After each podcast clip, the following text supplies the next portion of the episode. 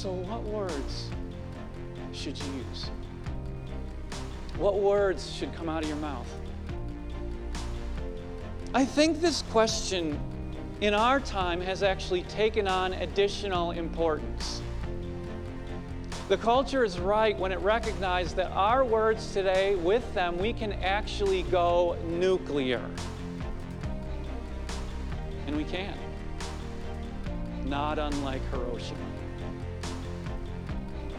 Technology enables us to impact so many more people at the same time. We went from swords to guns to nuclear. Same thing with words. We've gone from talks and conversations to the printing press to now, when we can all go nuclear with words.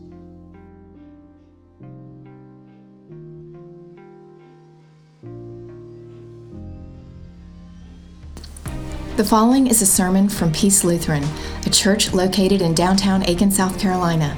For more information and for more content, go to peaceinaaiken.com.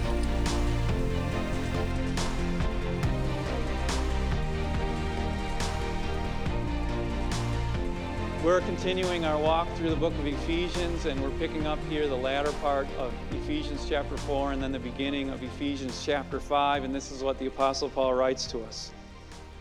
He says, Therefore, each of you must put off falsehood and speak truthfully to your neighbor, for we are all members of one body.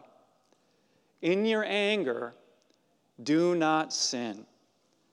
Do not let the sun go down while you are still angry. And do not give the devil a foothold.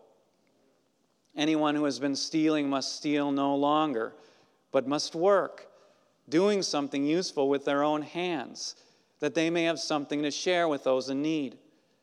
Do not let any unwholesome talk come out of your mouths, but only what is helpful for building others up according to their needs that it may benefit those who listen. And do not grieve the Holy Spirit of God, with whom you were sealed for the day of redemption. Get rid of all bitterness, rage, and anger, brawling and slander, along with every form of malice. Be kind and compassionate to one another, forgiving each other just as in Christ God forgave you. Follow God's example, therefore, as dearly loved children, and walk in the way of love, just as Christ loved us and gave himself up for us as a fragrant offering and sacrifice to God. This is God's word.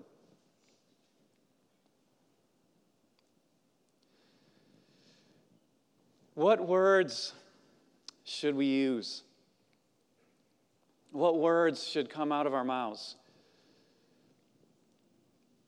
This is, of course, a pastor question. Words are to pastors what the law is to police officers, what coding is to programmers. Words are a, they're a pastor thing. They're my craft. Words are my scalpel. They are my healing, my balm, my guidance, my Christ, my sacrament. Everything that I do, I do with words. So they're a pastor thing, but they're not just a pastor thing. Anytime you use words, they matter. Words narrate things, they make worlds, they destroy worlds. Words alone can leave you crying in the dark. Words alone can, can take you to the celestial heights of bliss. Words alone can crush your heart, and words alone can heal it. Words alone have made nations, and words alone have torn them apart. So, what words should you use? What words should come out of your mouth? I think this question in our time has actually taken on additional importance. The culture is right when it recognizes that our words today, with them, we can actually go nuclear. And we can. Not unlike Hiroshima. Technology enables us to impact so many more people at the same time. We went from swords to guns to nuclear. Same thing with words. We've gone from talks and conversations to the printing press to now, when we can all go nuclear with words. Just press a button and millions upon millions of people can simultaneously hear your words. So, what should we say? What words should come out of our mouths? Here we are. We are in Ephesians chapter 4. And we just got done listening to Paul tell us that we got to put off the old and we need to put on the new. And then what he does in this section is he gives us a whole bunch of different examples of how we can take off the old and, and put on the new. And I can't cover all of it today, but I can cover almost all of it under this one topic of what do we do with our words? What do we do with our language? And I want to do it under this theme before you share, have a care. Is it true?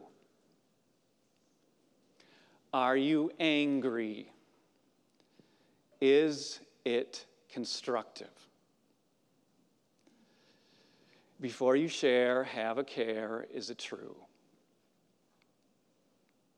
Paul says, don't lie. It's got to be true. Why, why, why shouldn't we lie? Why, why, why is it got to be true? Paul tells us, he says, because we are members of one body. That's why. In other words, because truth, or lies rather, it destroys relationships. I, I think I just got to give you one illustration of this to make this clear. Let's take the most foundational human relationship there is marriage. I've been a pastor for a while, and I've learned some things about being a pastor. I've learned when dealing with couples that there is one thing that destroys a relationship quicker than anything else. I've seen, I've seen Christian marriages survive the deepest relational traumas. With Christ and his forgiveness, I've seen it. They do, they are, and they will. They have survived the deepest of relational traumas. But what I've noticed is most quickly fatal is the lie. So here's a truth about lies lies destroy relationships. Because relationships are built on trust. So don't lie. Speak the truth. Easy, right? I got this. Tell the truth. Don't. I got this. Pastor, I got this. Not so fast. You can be right about something, but not be true. You ever thought about that? You know it in your gut that I'm right. You can be right with the facts, and you can be wrong to share them. It's not just that the facts are right, but that, but that also your heart, as you share it, is in line with God and is what's best for somebody else. You can be right and not be true. So, not so fast.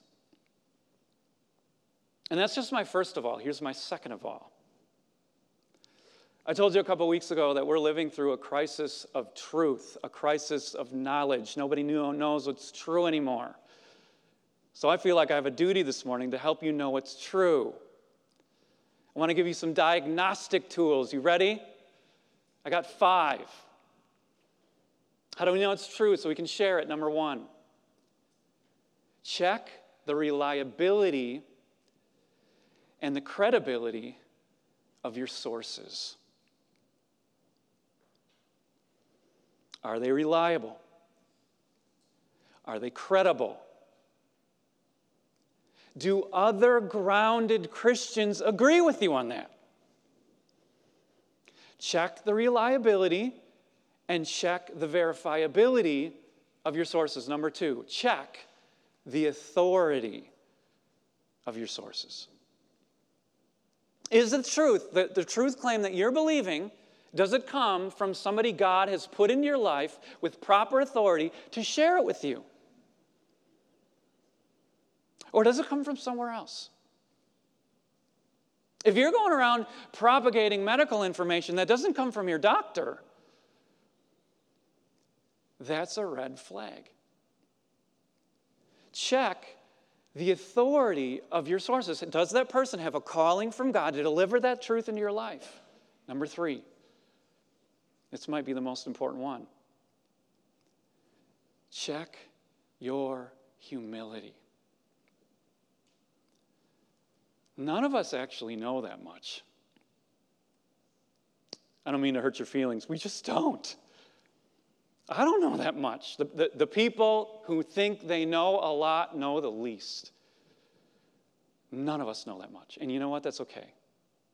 God hasn't called us to be omniscient, He's omniscient. We don't have to be omniscient. None of us know that much. And what that means is that we all need to stay in our lane and stay in our calling. So, so if you come to me and you ask me, who are the Nephilim, Pastor, in Genesis chapter 6, you're probably going to an earful. But if you come to me and you say, Pastor, how do I, you know, plumb my kitchen? I'm going to say, here's the number of the company that's twice saved my bacon. We got to stay in our lane. If we're sharing things like, this is what I think about nuclear physics, and we're not a scientist or an engineer, we're probably not taking Paul very seriously.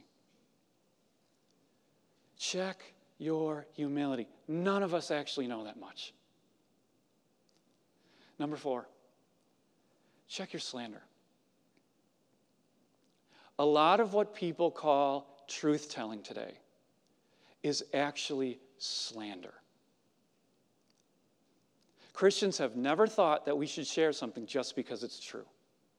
That's never what we thought. We have the eighth commandment check your slander. It's a sin to share things that hurt people's reputations. And sin is not true to God. Check your slander. Number five, this is definitely the most important one. Check the word. Check the word. Jesus, our Lord, prayed to his Father, Father, your word is truth. Check the word. If it's not in line with the word, you know what to do with it.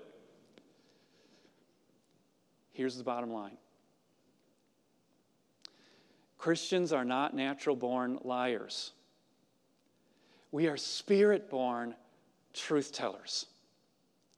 We are those who have been given the truth of the gospel.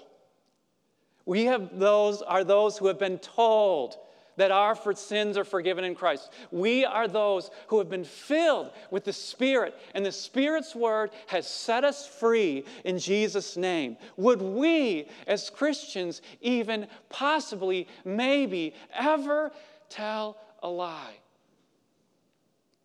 Have a, have a, have a care before you share. Is it true? Or are you angry? I want to I want to get past the discussion right now that people have about anger.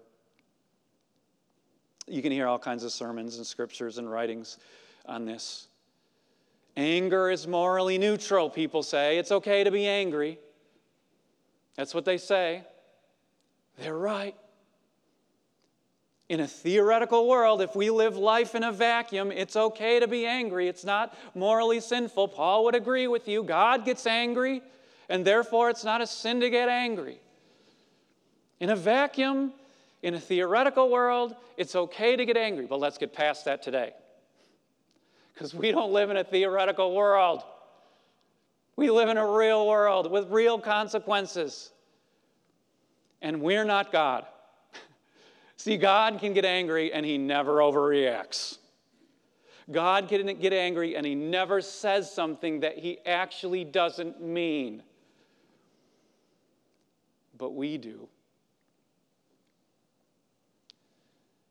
Brandi Levy is a case that has become big news recently. She was trying out for her cheerleading team, and she didn't make it. So she goes home and she gets on social media, and I'm going to have to censor this. She said, Beep cheer, beep the school, beep everything. She was mad. And she let it rip. Have we done that?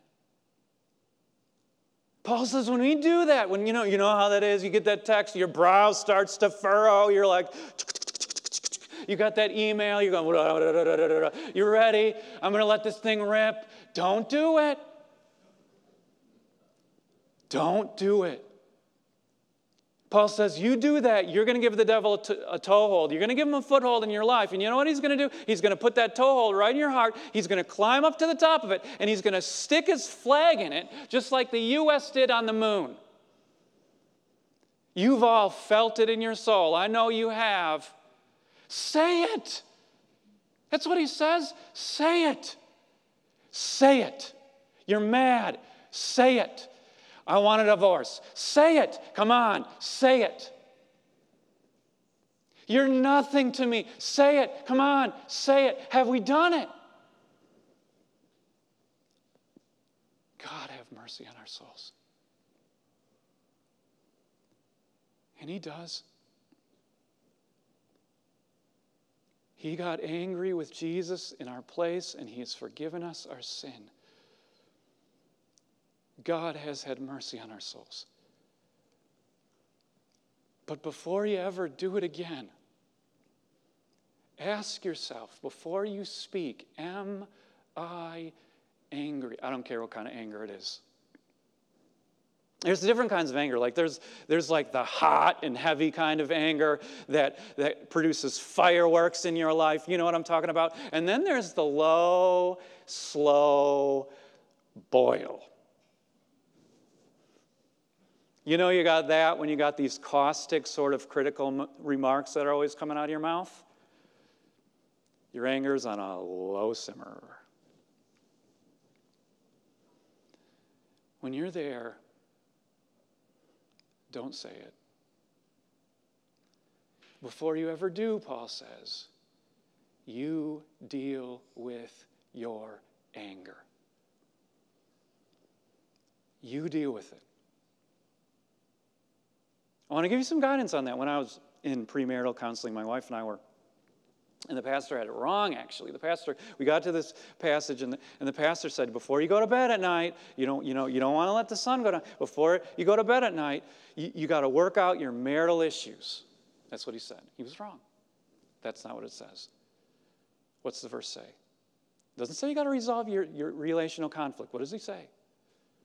Before the sun goes down, you resolve your anger.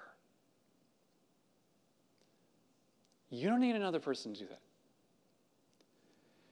You just need God. You know where anger comes from? That kind of anger that stays in your soul, produces grievances and you know where that comes from? It comes from pride.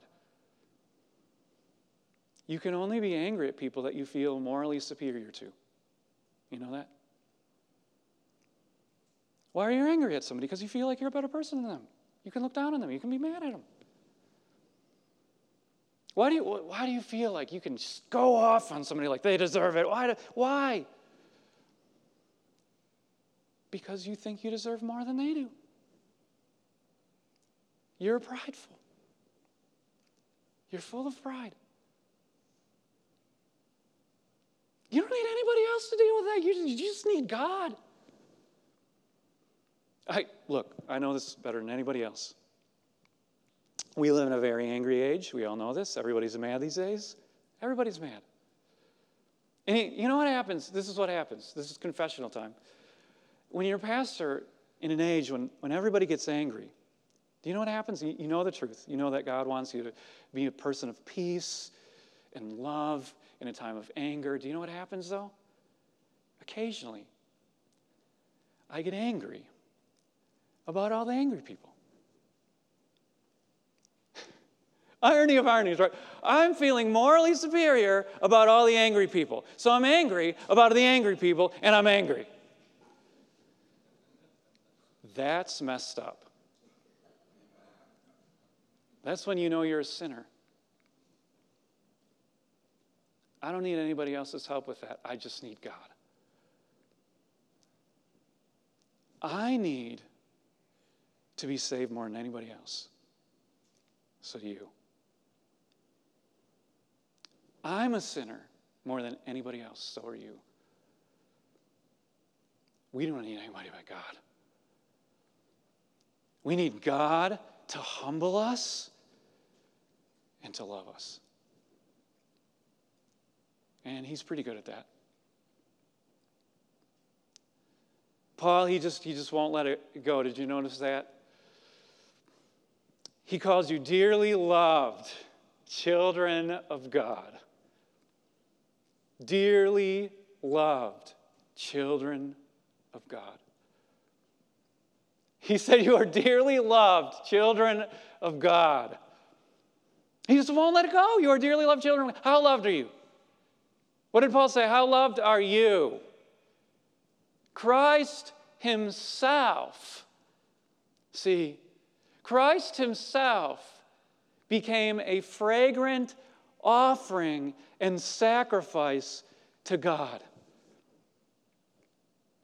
I thought about that for a long time this past week because I wanted you to think about it for a long time right now. Christ is this fragrant sacrifice to God. Have you ever thought about this? What's, what do they say is the sense in your body that connects you more firmly to the past? You know what they say it is? It's your sense of smell.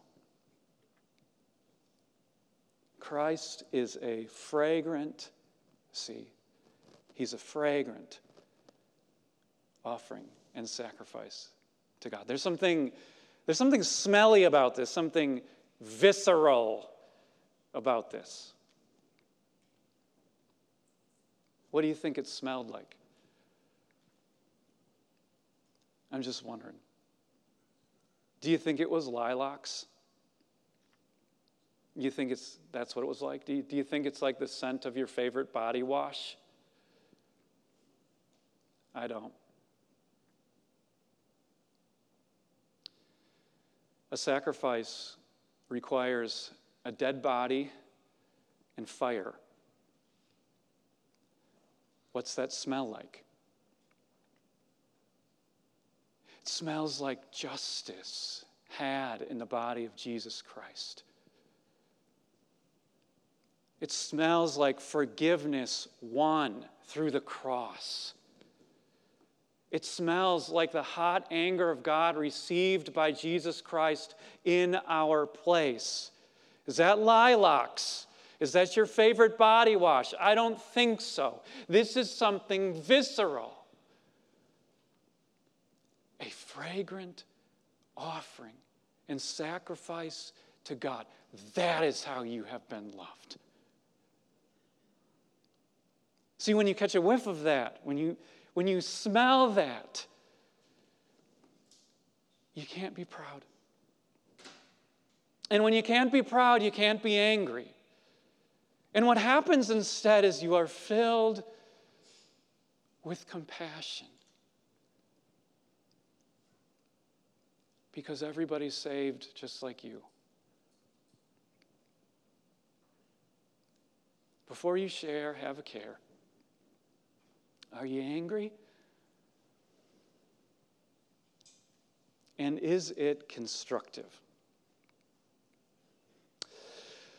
One thing that I want you to know about God is He is not into blowing hot air. He's not. He's just he's not into it. Paul says, "Don't speak a worthless word. Don't bother." God is not into hot air. The only hot air I figure God is, is into is the kind that makes hot air balloons go up in the air. That's it. Because God wants our words to be helpful, to be beneficial. The only kind of words that should be coming out of our mouths are, are words that are helping people along to God's goals, words that are constructive. That's it. You know what I think is fascinating is, is to think about Jesus as a case study of this. Jesus never wasted a word. This is why when you study Jesus' words, they're so compact, they're so dense that you can spend the rest of your life thinking about Christ's words because they're deep as an ocean. Christ never wasted a word, and he never spoke one for himself. Never once. He, he never once, I, I just got to put this out there. I just, I just got to vent right now. He never did that. All his words he spoke for others to heal us, to convict us, to guide us, to forgive us, to win us.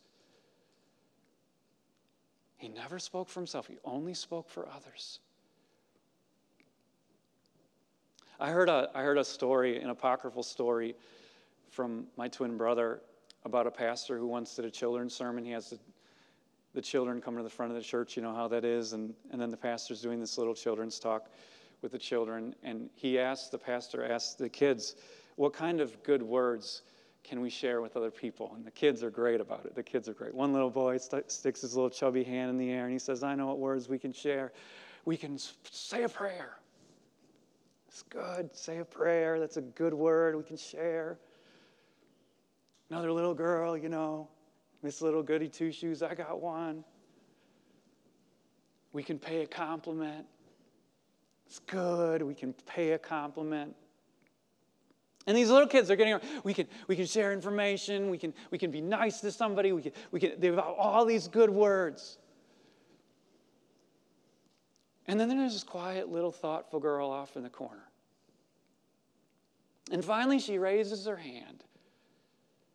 And she said, I think our words should be like little silver boxes with bows on top. Little silver boxes with bows on top.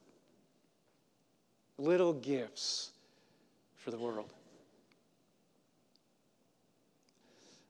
There is urgency to this, I'd have you know. Aristotle, the Greek philosopher, was wrong. He thought that God was an unmoved mover. He was wrong. God is quite moved by our words. That's what Paul says. He says, Do not grieve the Holy Spirit of God. You were sealed with him for your redemption. Did you know that you can make God sad?